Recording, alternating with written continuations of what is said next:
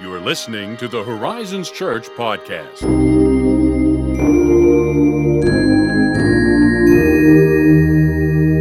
This is Pastor Josiah welcoming you to another episode of our Advent podcast series. During this episode, you'll hear a scripture reading, followed by a reflective prompt and a prayer. During the times of silence, we encourage you to reflect over what you've heard and spend the time in quiet, contemplative prayer as you wait upon the Lord. We hope that this podcast episode helps you create space to meet with Him. And we're so grateful that you've given us the opportunity to go on this journey with you.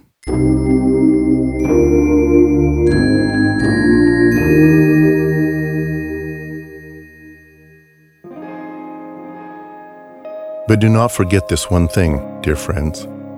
With the Lord, a day is like a thousand years, and a thousand years are like a day. The Lord is not slow in keeping his promise, as some understand slowness. Instead, he is patient with you, not wanting anyone to perish, but everyone to come to repentance. But the day of the Lord will come like a thief.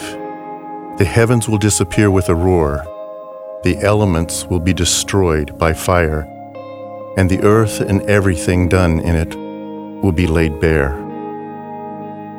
Since everything will be destroyed in this way, what kind of people ought we be? You ought to live holy and godly lives as you look forward to the day of the Lord and speed its coming. That day will bring about the destruction of the heavens by fire, and the elements will melt in the heat. But in keeping with his promise, we are looking forward to a new heaven and a new earth, where righteousness dwells.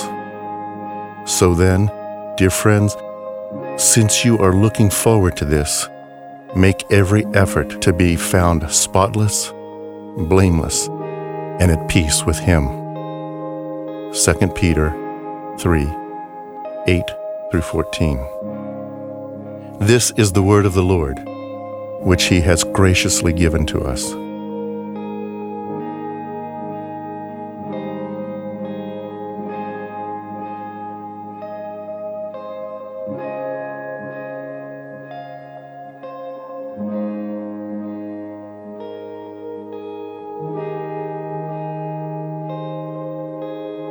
We set apart this brief time, Lord, in our cars, on our break, or wherever we happen to be, and wait for you.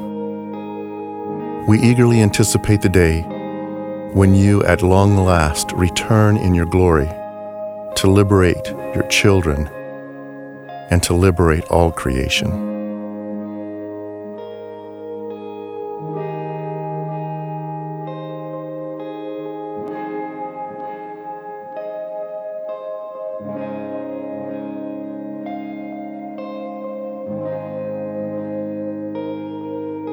We love you, O God. Help us to live today in the light of the soon arriving final day. And let us be found spotless, blameless, and at peace with you through our Lord Jesus Christ. Amen.